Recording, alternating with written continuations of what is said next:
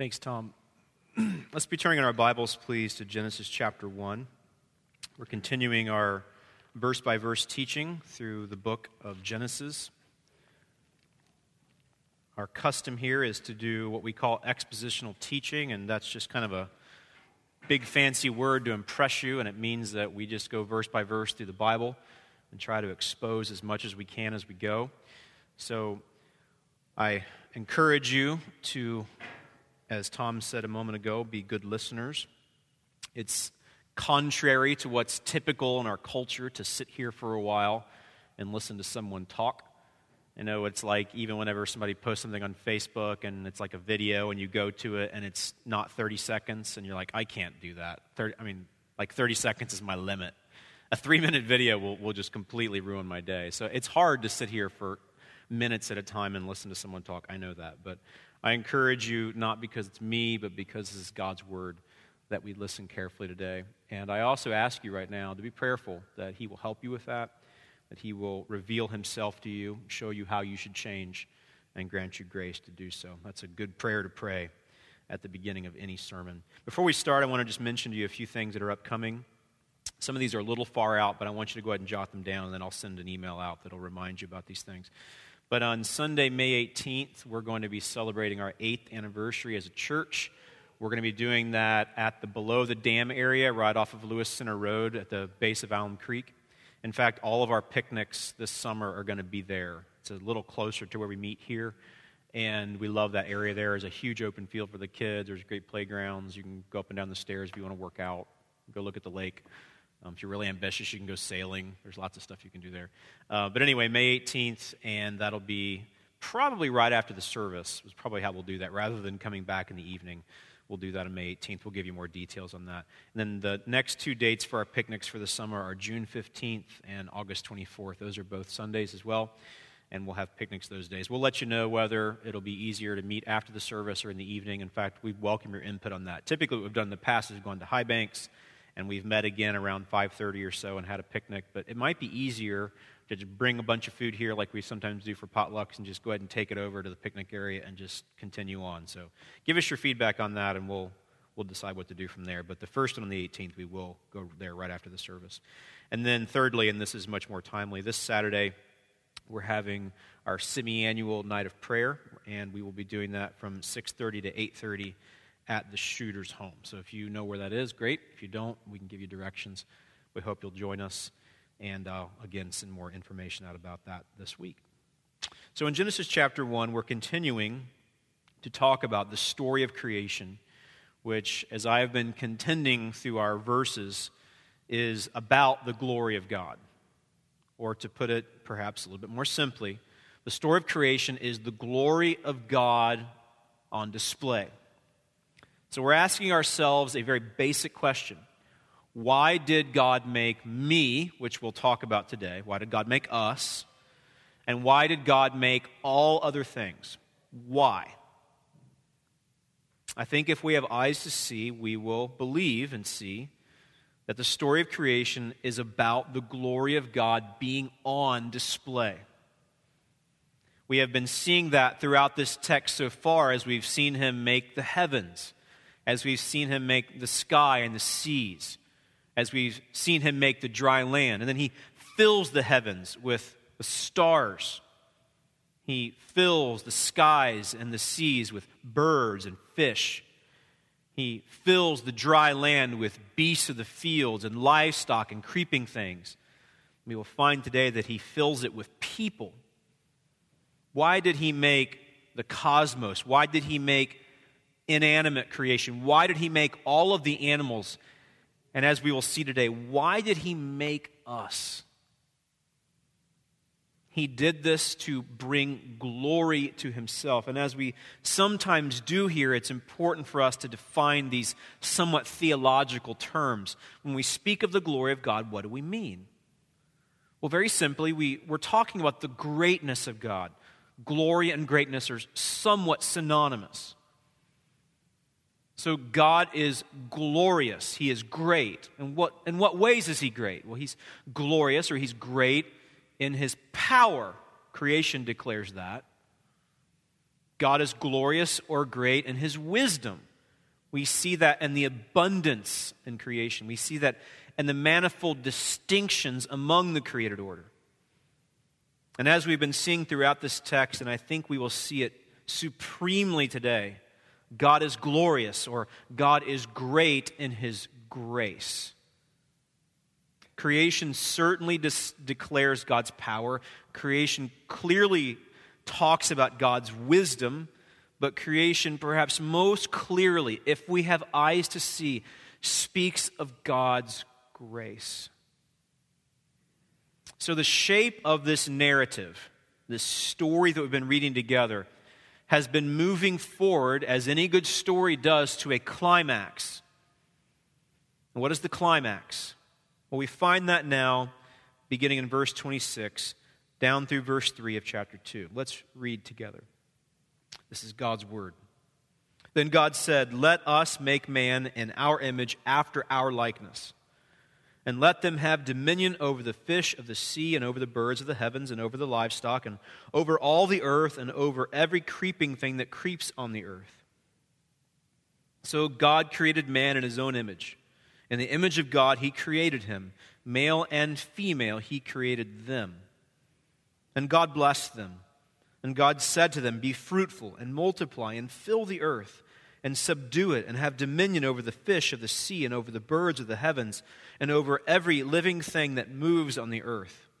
And God said, Behold, I have given you every plant yielding seed that is on the face of all the earth, and every tree with seed in its fruit. You shall have them for food and every beast of the earth, and every bird of the heavens, and to everything that creeps on the earth, everything that has the breath of life, I have given every green plant for food.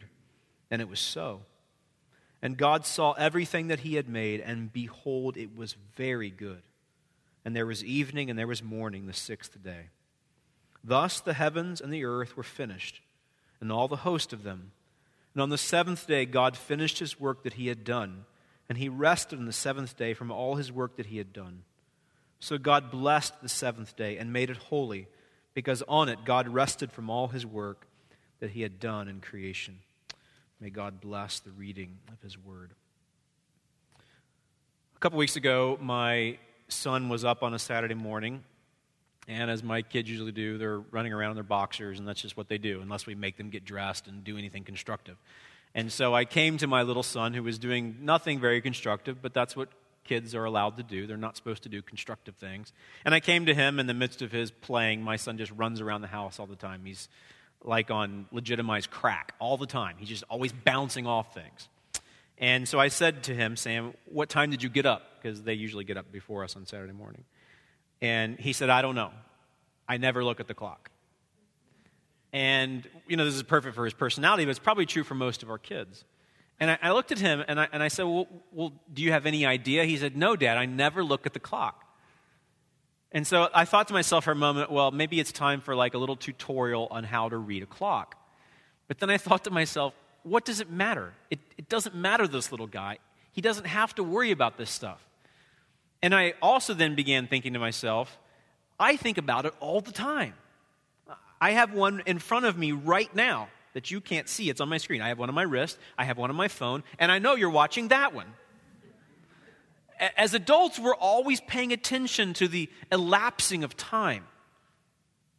But my little son doesn't have to worry about that.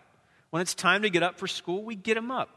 When it's time to get dressed and get out of his boxers, we get him in his clothes. When it's time to eat, when it's time to go to class, when it's time to go to bed, we, we tell him. He's perfectly taken care of. And it's almost like time doesn't exist for a little six year old. I think in some ways that's the way creation is for us. And we're seeing today now the, the clear connection between the environment where we live and then we, us, who make up that environment, we who live in that environment. I doubt that today you did calculations when you woke up to think about how fast planet Earth is spinning on its axis. You didn't think about that. I doubt you got out your telescope and looked up at the night sky and made sure that, in relation to the astral bodies, the stars, that we were in our proper alignment. Some of you probably got up and flipped on the app on your phone and figured out how, what the temperature is going to be today because we care about such things. But beyond that, you probably don't care what's going on in Canada or Mexico or Sweden or Finland. It's not really important to you.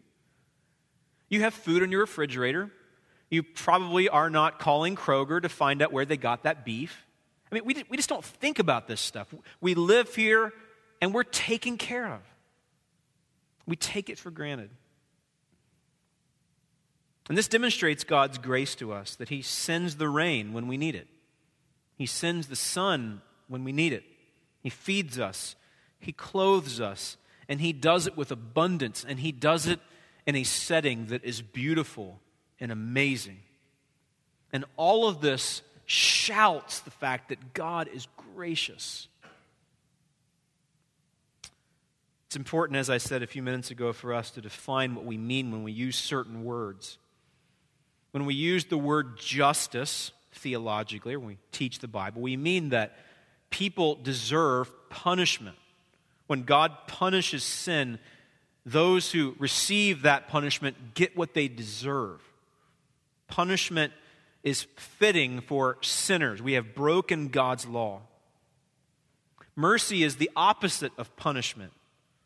Mercy is not getting what you deserve. Grace is something more than that, though. We have said here before that grace is kind of like mercy on steroids. Grace is getting something you don't deserve. So if justice is getting what you do deserve, and mercy is not getting what you do deserve, grace is something so much better.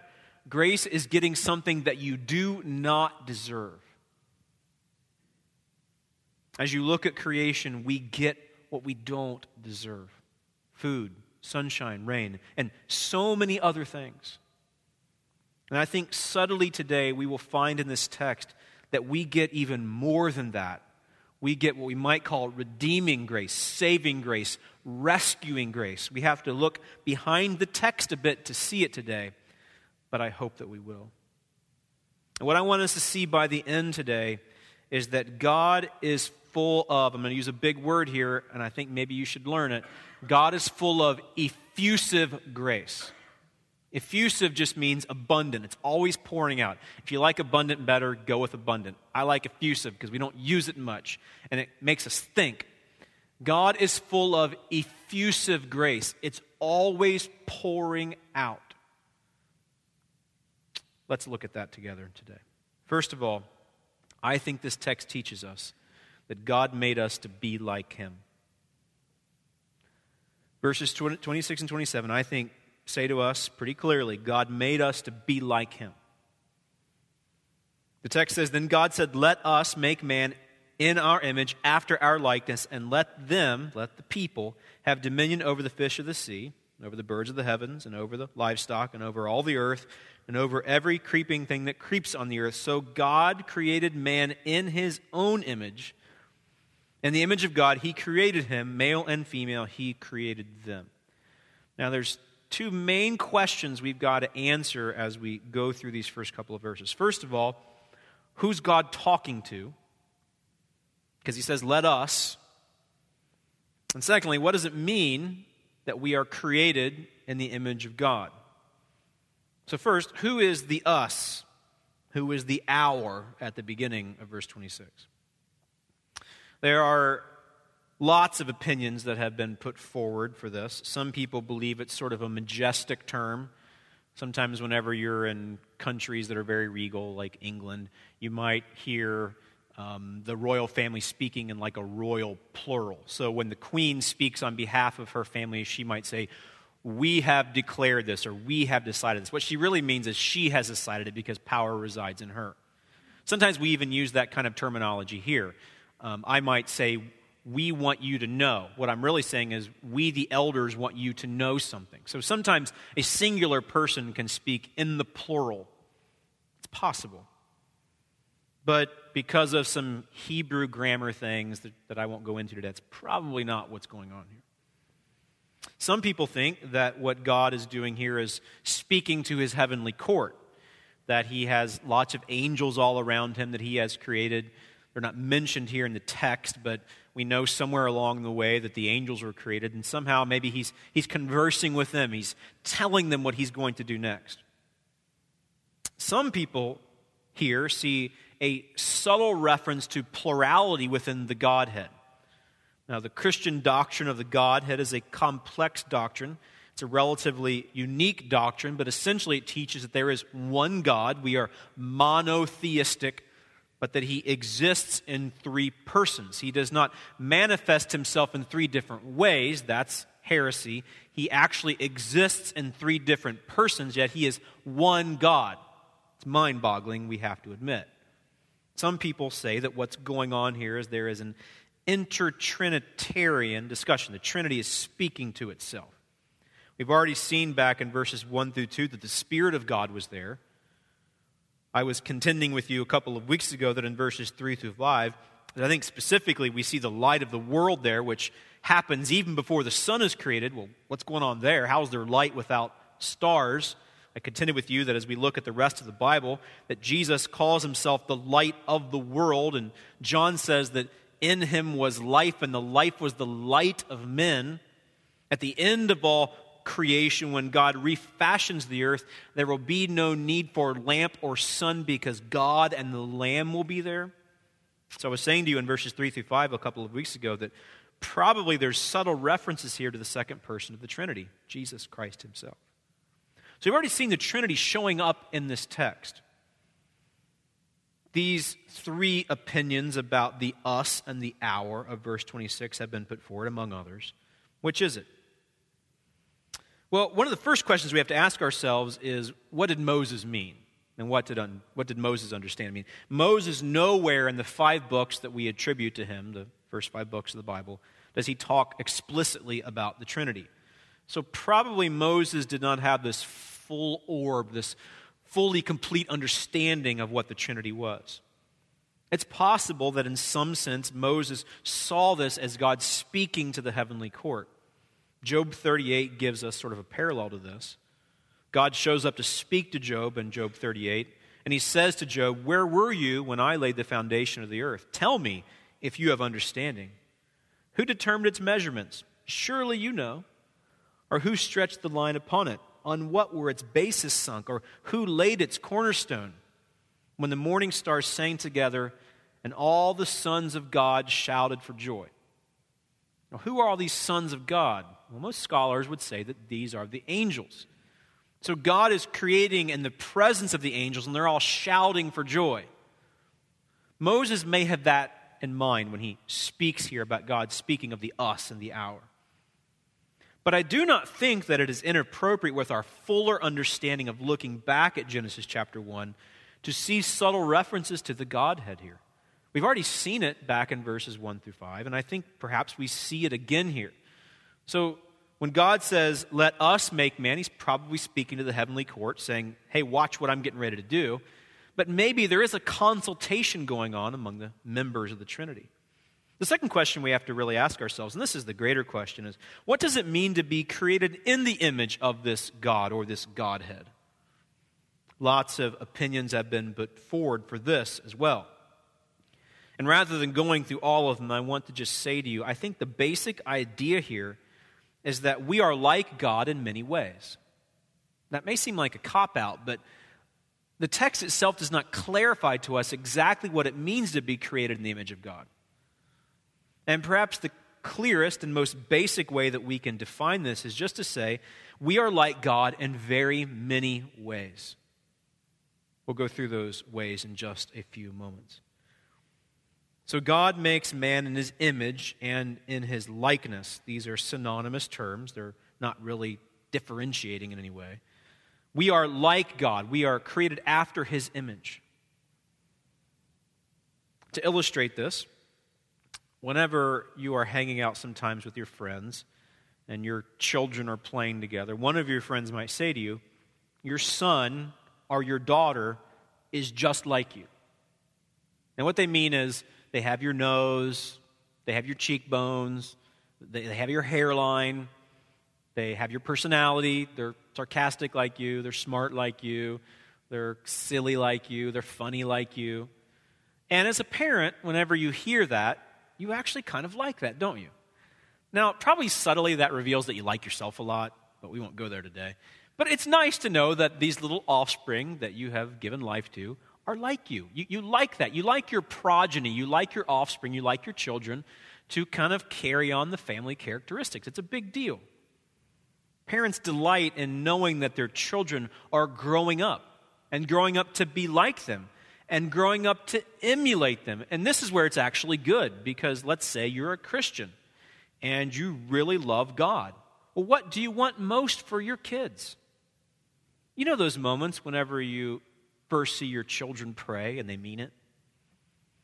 Or you first see your children confess a sin and repent it and, and repent from it and really mean it?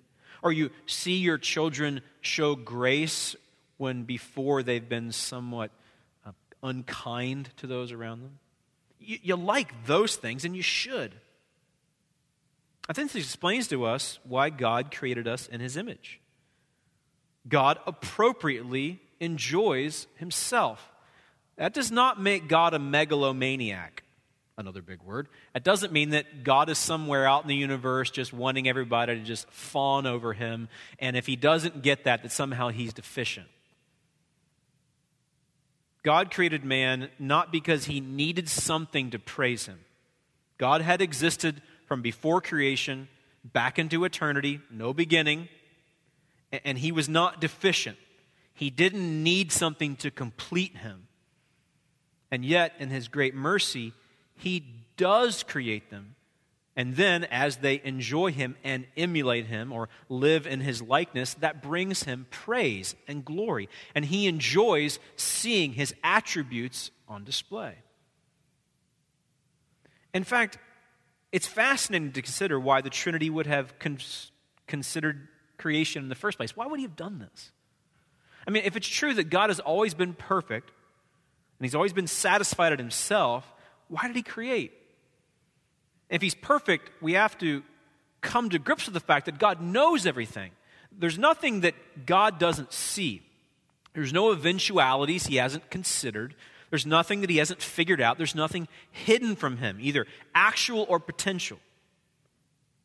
We'll talk more about this in a bit, but God had to have known that when he created this world that it would fall into sin. It would stop emulating him. It would stop treasuring him. And the only way to remedy it would bring him great pain. Why did God create? We have spoken before of the illustration of God being like a cascading waterfall. Have you've ever been in places that are relatively mountainous, you will find that as elevation drops from peak to to mountain to valley, down into like lower recesses of canyons, that, that the water's got to go somewhere. So it falls down in a series of cascades. And that sort of explains to us what God is like. God pours out his love. And as we know from the Bible, God has always loved himself. So, to be very simple, the Father loves the Son. The Spirit then takes that love and pours it out. But for all of eternity, they were loving each other, very appropriately so. But because God is an overflowing, cascading God, he decided to create because he wanted to cascade that love down upon other beings.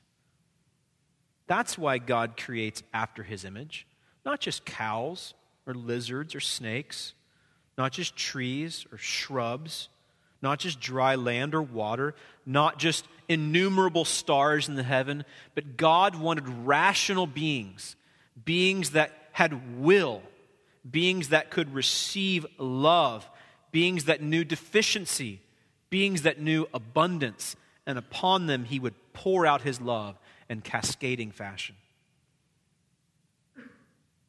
I think another way to illustrate this might be a couple man and woman, just married. Very often, a couple, after just being married, wants to be together alone for a while. It's one of the questions we always go through as we do premarital counseling with the young couples. Do you want to have kids, and how many kids do you basically want to have? And of course, that changes over time. And, and when do you want to have them? And it's important, I think, for a time at the beginning of a marriage. And of course, not everybody goes through this, and it's fine, but most couples want a little bit of time alone. And even if you have kids right away, you probably had a good amount of dating time and engagement time. You, you like that. But eventually, after a while, there, there's something in us programmed down in our conscience that we want to, to procreate like God did. The joy that we have together as man and wife, we want to replicate in a sense by pouring it out on another. And so, in a sense, the cascade continues the Father to the Son, manifested through the Spirit upon His created order. And then we, in a sense, live like God by also procreating and showering our love down upon other little created beings. It's natural for a couple that knows the intensity of familial love to want to have these little beings that run around their house and pour it out on them. And much like we know that that's not always going to be easy, that it's going to be costly and sacrificial, God knew. And yet He created anyway because God constantly cannot help but cascade over an effusive love. This text proclaims to us that we are not here by chance. We are created for a purpose. That's why the creation of man comes at the end of the story, it's the climax. God makes the environment perfectly, and then he puts us in it. What are some ways that we are like God? We've said today that being created in his image or after his likeness means that we're like him in many ways. Well, in what ways? Well, first of all, we're able to fellowship. This is a big deal. What's the very nature of the Trinity? The Trinity for eternity had been fellowshipping in perfect love. As God makes us in his image or after his likeness, he makes us fellowshipping people. We are communal. This is hinted at when it says in verse 27 that he made them male and female. We'll see more about that in chapter 2 when he brings the first couple together in marriage. This is the reason why we have culture and community and society. But we were made not only to fellowship with one another, but to fellowship with God. There's a reason why I believe we, we long for human contact. It reveals something deeper that we were made to commune with the Almighty, with the divine, because even in the most intimate of our relationships, they often fall short, don't they? Even in the best marriages, there's brokenness. Even in the, the best parent child relationships, there's pain. Even in the most affectionate relationships, there can be great tragedy. And all of this causes us to, to long for to work hard for good human relationships, but it, it also points us to the much greater relationship that God created us for fellowship with Him.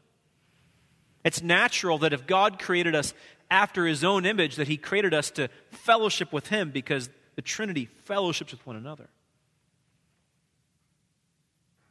What other ways are we like God? Well, we're able now to worship. Now, God doesn't worship Himself, but God delights in Himself.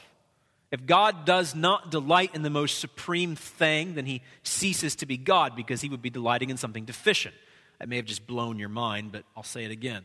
God always delights in the most supreme thing. Therefore, God delights in himself. Again, that does not make God a petty megalomaniac, but it does mean that God treasures the best thing, which is himself. And he made us to treasure the best thing, which is him. This is why, whenever we treasure or worship deficient things, we essentially are not ever going to really be happy. And then God creates within us a void, an awareness of emptiness and deficiency, so that we might seek after the ultimate. Like God, we are volitional, we have a will. God did not create us just to be robots, God created us with choice which is also mind boggling. If God was a petty megalomaniac, he would have created us with no will whatsoever. But he didn't. That led to all kinds of problems, which we'll hint at a little bit more later on today. God made us rational, God makes wise choices. He made us able to make choices, to, to think reasonably. God made us to be affectional. He made us to have feelings. We're happy. We're sad. We're elated. We're depressed. We feel warm. We feel cold. We feel high. We feel low. We delight. We have distaste. We love. We hate. We have mercy. We show justice. We are affectional beings. We are creative. We can paint. We can build. We can mold. We can write. We can sing. We can have children. We build relationships. We build families. You see, in all these ways, our volition, our rationale, our affections, our creativity, our ability to worship, our ability to fellowship, all these things differentiate us from all of the animals. You see, it's clear here in the story that the climax is the creation of man. And God makes us unique from all of the other animals. And though there are Christians out there, and frankly, conservative Christians, that somehow can find some links between evolution and what we find here in the text, God's direct creation. I am not one of those, but there are conservative people out there who find some way to make this all work together. Even if we, for a moment, and be careful that you hear me carefully here, even if we allow that for a moment, we cannot allow the idea that somehow God just left this all to chance and we sprang out of mud or sprang out of nothing. It's impossible. Even if you allow, which I want to underscore, I do not, that somehow creation and evolution might be able to be bound together somehow, you still have to account for the fact that God directly created man. So please don't come after me afterward and say, Do you believe in evolution? I do not. I'm saying there are some good people who somehow find ways to make it work together, and that's a whole other discussion. But even if you somehow allow that, and you're listening to me carefully, right? Even if you somehow allow that, you still must account for the fact that God directly created man. We are not here by chance. We are not just a bundle of neurons. We're not just a bunch of matter that haphazardly came together. We are here purposefully. We are here by God's design, and we are the chief component of His creation.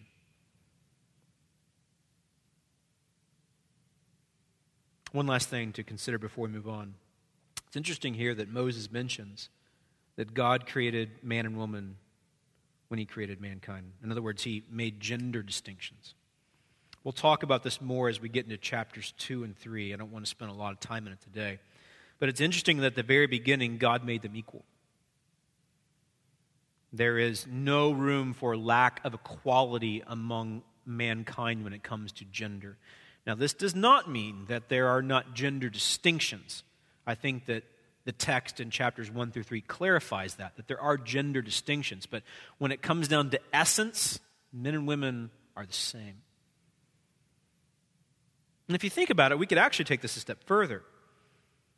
If we are created after the likeness of God, and if men and women are equal in essence, this means that all humans are created of the same essence. So, in a subtle way, this text screams injustice against not only gender inequality, but ethnic inequality, religious inequality. It means that even though there are differences, that we are forced to comply with equality and love. And perhaps that's why God made it like that, to make it hard. It's not easy to make those choices. It's not easy for a man to take his authority that God has rightly placed in his life and, and use it to lord over women or to abuse women. That, that goes against the created order. And when men do that, they are sinning against God. It is not okay to bring it to the point of ethnicity. It's not okay for, for one ethnicity, one race, if you will. Ethnicity is probably a better word it's not right for one ethnicity to think it's better than another and to suppress it or to oppress it. Same thing with religion and all kinds of other things. God created us equal, and we're to treat each other with love and respect. So God made us to be like him. Secondly, God made us to glorify him. Look at verse 28. Moses says, And God blessed them. This is like a benediction. This is why we have our benediction at the end of our service every single week. It's a time for you to receive blessing. That's why occasionally we encourage you to put your hands up. I know that's really odd for some of you. Um, it, maybe some of you just aren't very emotive. You know, that, that affectional side of you is a little suppressed. You may get mad at me for saying that. Um, next time, just put your hands up in the air just to humor me. Um, for some of you, it's hard to receive a blessing. My wife has talked about that before. Sometimes it's hard to put your hands up because you don't feel like you deserve it. And that's what grace is, right? You get what you don't deserve. But God, God blesses here. God is giving a benediction upon what He's done. We've said earlier as we were praying with our kids that we, we love our kids. We like to give them the best gifts. But as Jesus said, if we, being evil, know how to give good gifts, how much more does your Father in heaven know how to give good gifts? I've said to you today that, that creation itself, and I think we'll see some redemptive themes here in just a moment, it, it shouts effusive grace to us. That's what God does here. When God blesses, it's abundant. There is no lack of supply here. So he makes mankind in his image, and then he doesn't just let them go. He makes them after his image, and then he blesses them. It's a promise from the very beginning, right after they show up on the scene, that he's going to take care of them. And then he says to them, he starts speaking to them Be fruitful and multiply and fill the earth and subdue it, and have dominion over the fish of the sea and over the birds of the heavens and over every living thing that moves in the earth. I wonder how he did this. D- did he take them up on a peak and hold them there in safety? Keep them from the strong winds that blow at such heights and protect them from the cold? And then did he say, Look north and south, and east and west, and see what you see? See the sun setting in the west? See the moon rising? See the innumerable stars in the heavens, see the animals, see the shrubs, see the oceans, see the land, see the abundance of what I have made, and it's all for you. It's all for you to be and wonder at. It, it's, it's all for you to enjoy. There's plenty of food, and I'll care for you for forever. And then he says, Go take care of it. I mean, that's amazing. It's, it's the best inheritance that was ever granted. And it was theirs to enjoy. And I say to you here that this teaches us that God made us to glorify Him. We've already said today that God's glory is His greatness. We glorify Him by reflecting His greatness. God made all this stuff and then He takes care of it. Then what do we do? Along with him, we help take care of it. God's greatness is shown in his creative work and his providence in taking care of all of his creative work.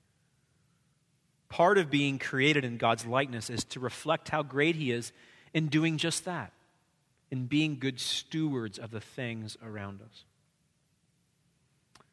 Now, Adam had a garden to tend. Adam had animals to name and to watch over.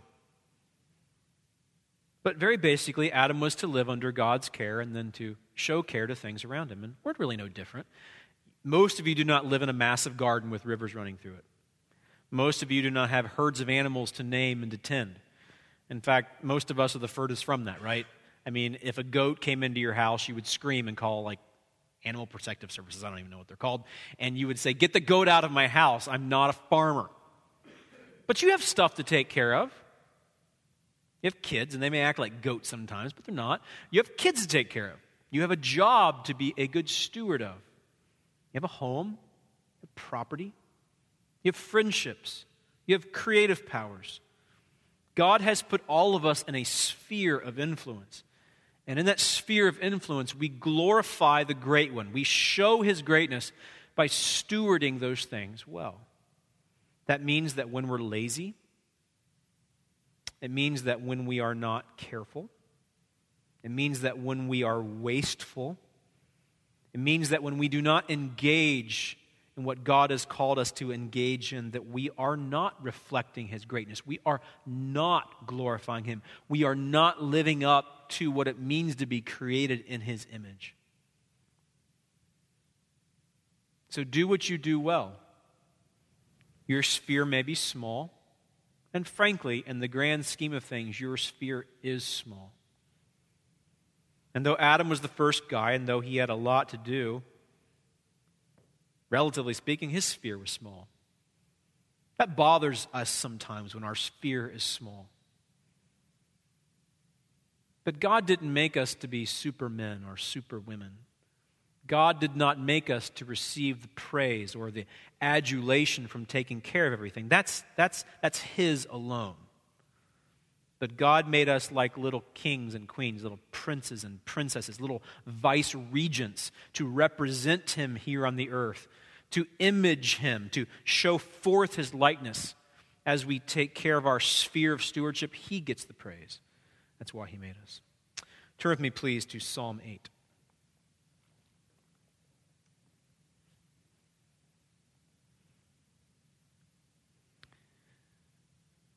David, the worshiping shepherd who had become a king, had an amazing capacity to understand these things. And in Psalm 8, he speaks of them.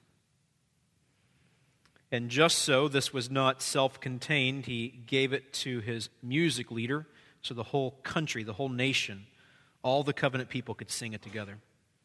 O Lord, our Lord, how majestic is your name in all the earth. You have set your glory above the heavens. Out of the mouth of babes and infants, you have established strength because of your foes to still the enemy and the avenger. When I look at your heavens, the work of your fingers, the moon and the stars which you have set in place, what is man that you are mindful of him, and the Son of Man that you care for him? Yet you have made him a little lower than the heavenly beings by elevation, is kind of the idea, and crowned him with glory and honor. You have given him dominion over the works of your hands. You have put all things under his feet, all sheep and oxen, and also the beasts of the field, the birds of the heavens, and the fish of the sea, whatever passes along the paths of the seas. O Lord, our Lord, how majestic is your name in all the earth. David was thankful for his sphere of influence, which, which was great, but still relatively small. And he saw that all this returned praise back to God. So steward what God has given you well. So God made us to be like Him. God made us to glorify Him. And God made us to enjoy Him. Verse 29, He tells them that everything that He has made It's interesting here that He says that all the green stuff is for them. For those of you who have a more vegetarian or vegan lifestyle, you might use this as a proof text for your position probably not exactly what this is teaching. Later on in Genesis, it's clear that mankind's able to eat animals. Some people would say that that's a post fall thing. That's probably reading into the text a little bit because the text here does not say that the meat wasn't also for them. But regardless, the food was for them. And he says to them, Everything that you see is for you. And we've got to be careful because this does not mean that we should abuse it. I think some of you probably are very wary of of environmental extremism, that somehow Mother Earth is the supreme thing and we worship her and serve her. That's not the case. But at the same time, you can go the opposite direction out of rebellion, out of irritation, and say, well, we can do whatever we want. It's, it's ours after all.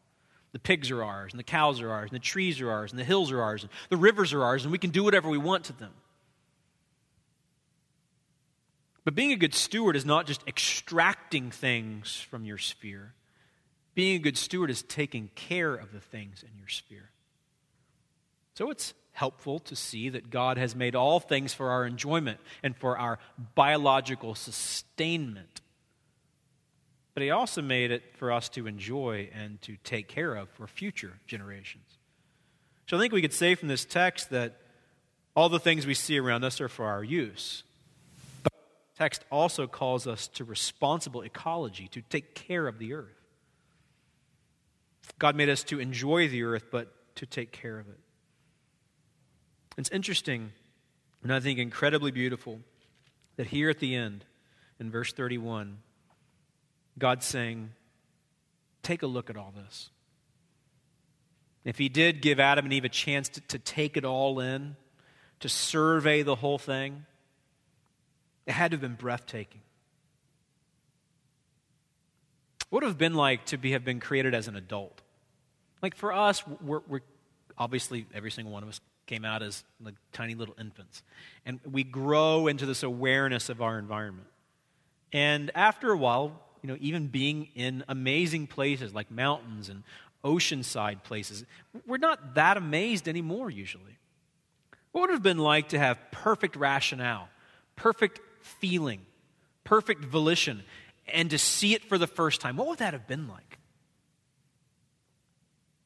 Moses says here, Behold. And that's what Adam and Eve did. They beheld it, and it was very good.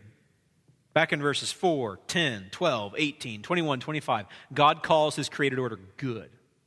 But here at the end, after everything's finished, behold, it was very good. Everything we see around us, God made very good. He's pleased with it. God does all things well. And at the end of it, the sixth day, he brings it to completion. And then notice in verses 1 through 3 of chapter 2, after God does all this, he rests. And he sets aside the seventh day to be a holy day, to be a unique day. And this is true not just for him, but for us as well. Well, what do we do with all this? And how do, how do we sort of encapsulate this? How would we categorize all these things? God shows Adam and Eve the creation. It's very good, and he says it's for you and then he rests. I think the way to sum all this up is just to say that God made us to enjoy him. So he made us to be like him so that we might glorify him, and we glorify him best when we enjoy him the most. You see, these three things really go together. It has been said that the chief end of man, the chief purpose of man, is to glorify God and enjoy him forever. There's been a tweak put upon that over the past few decades that goes like this We glorify God most by enjoying Him forever. They're not two separate things. We don't just glorify God and enjoy Him. No. We glorify God most when we enjoy Him the most. So God made us to be like Him. He made us after His image so that we might steward our sphere of influence. That glorifies Him. And we, we want to do that most when we enjoy Him and we see Him in creation.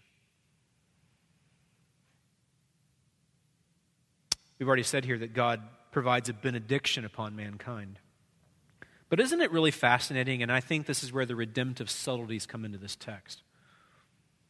Isn't it really interesting that God speaks benediction, He blesses, knowing full well what was coming? I've already said to you that God is effusive, and I keep using that word so you'll learn it. God's pouring out. God is effusive in His grace. Creation screams it. But there are redemptive undertones here for those of us who have eyes to see. So think about that. God blesses, He gives benediction. He says, Behold, look at all this. It's very good and it's for you. But God made these image bearers, these rational beings who had free will, knowing full well that they would abuse it and turn their backs on Him and spit in His face. and yet he made us anyway, and yet he blessed us anyway. Why did he do that? We've already made it very clear that it wasn't because he didn't realize it would come. Let me give you an illustration. Let's say you're dating a guy, and he's a great guy. From, from, from all intents and purposes, you, you look at him and you think he's the best guy ever. Like he writes poetry, he smells good, you know, he, he's trim, he wears the best clothes. He drives a nice car. He's got a great job. He has a stock portfolio. He's, he's going places. And, and not only that, he just really loves you. Like, like he, goes places that most guys wouldn't go. He, he, he talks about things most guys won't talk about. And, and you, you take him home to meet your parents, and your dad grills him. Not literally, speaking to him. and, and some dads would like to do that. And, and, and you, say, you say to your dad after he goes home, Dad, Daddy, you know, little girl, Daddy, what do you think? Oh, I, I really like him. But then your brother comes home. and your brother is also sort of this like blunt instrument. Your dad's kind of more the fine instrument who takes care of you. But your brother's like the blunt instrument who also wants to take care of you, but he's not very subtle. And he comes home and he says, Hey, you know, I just saw my friend Jerry driving down the street. And, and your sister says, Jerry, I love Jerry. And Jerry just came over tonight and, and had steak with us, and dad loves him. And then your brother says, I know Jerry from college, and he's a jerk. He uses women. And he's like this Casanova guy, and he puts on this great image, but he's, he's a really bad guy. But ignoring your brother and not wanting to believe it, you marry the guy anyway. I'm skipping a lot of dating stuff. And then after two years, your brother was right. The blunt instrument was right. He's a jerk. He turns his back on you. He's unfaithful to you. He goes and finds other women, and he sets you aside. Now, if any of us knew a guy would really do that, would we really marry him? Guys, if you knew a woman would really cheat on you and run away from you, would you really marry her? Like if it was definite. No, none of us would do that. That's what creation was like. It doesn't make any sense. And it doesn't make any sense not only that God would create it, but that He would say it was good at the beginning, knowing that very soon it was going to unravel. You see, Israel was called an unfaithful bride. One of the greatest prophets of Israel was told to marry a woman that was very clearly going to cheat on him and turn her back on him. And yet, in God's great providence and wisdom, he had Hosea go marry Gomer. And then, after she cheated on him, he had him go get her again as a picture of what God had done for Israel. And much like that, we are spiritual adulterers. But God made us anyway. God created us for love, even though we would spurn his love. And this is why I say to you that creation, everything we see around us, and we ourselves, possessors of rebellious hearts, all of this screams about effusive grace. God made this world to be a gracious, enjoyable place. And God made you, who he knew would rebel, you who the only way you could come back to him and enjoy him and worship him and glorify the great one would be through sending his son to die for you. That is effusive grace. So you see, this text is not just about helping us to figure out how it all got started and how long it took. You see, primarily this text is to teach us about grace, both in everything we see around us and perhaps even more subtly as we gaze in here and see what's going on. You see, we are and always have been radically, sovereignly loved. You were in the mind of God from eternity past, and He made you anyway. And He gave you amazing gifts anyway. I think the most fundamental thing that any Christian has to get their brains wrapped around and has to get pressed down into the very fabric of their hearts is that we have always been radically and sovereignly loved. On your best of days, when you seem like a pretty faithful worshiper, what do you need? You need healthy doses of remembrance that you're not really that great, but God has poured His great grace out on you effusively anyway. What about on your bad days when you're just a mess?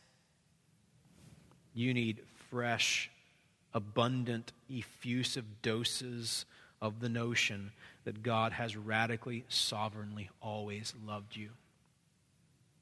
You see, in some ways, you're always going to come up short despite how faithful you try to be, despite how hard you try to work, despite how faithful you try to be to your religion, you will always fall short.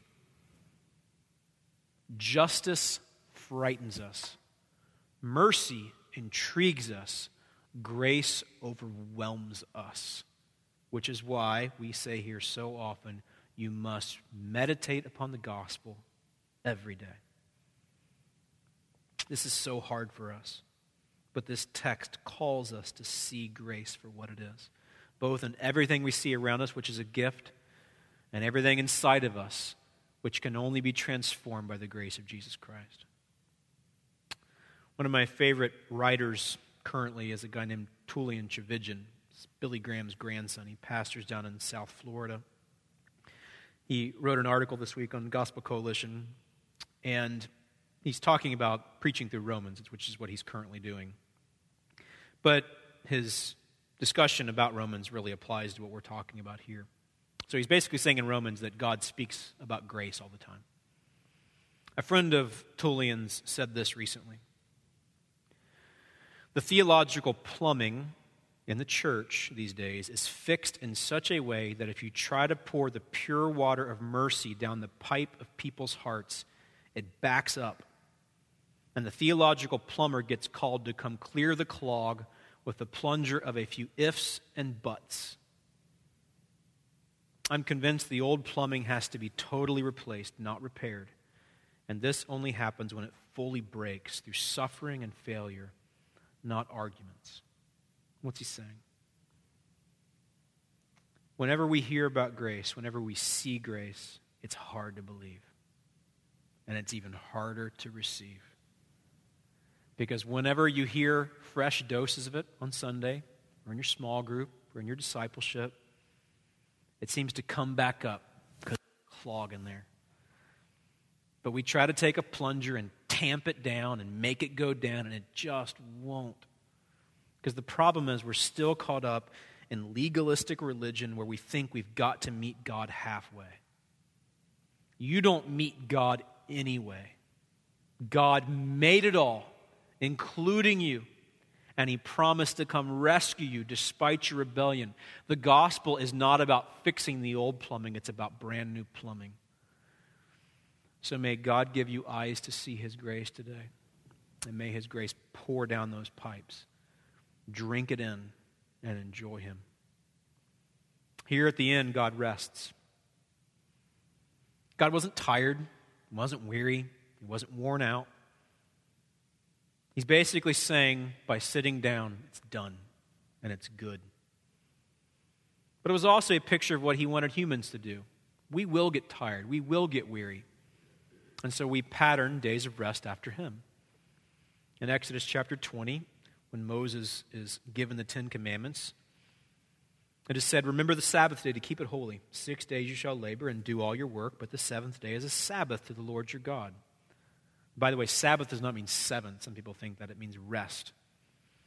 On it you shall do no work.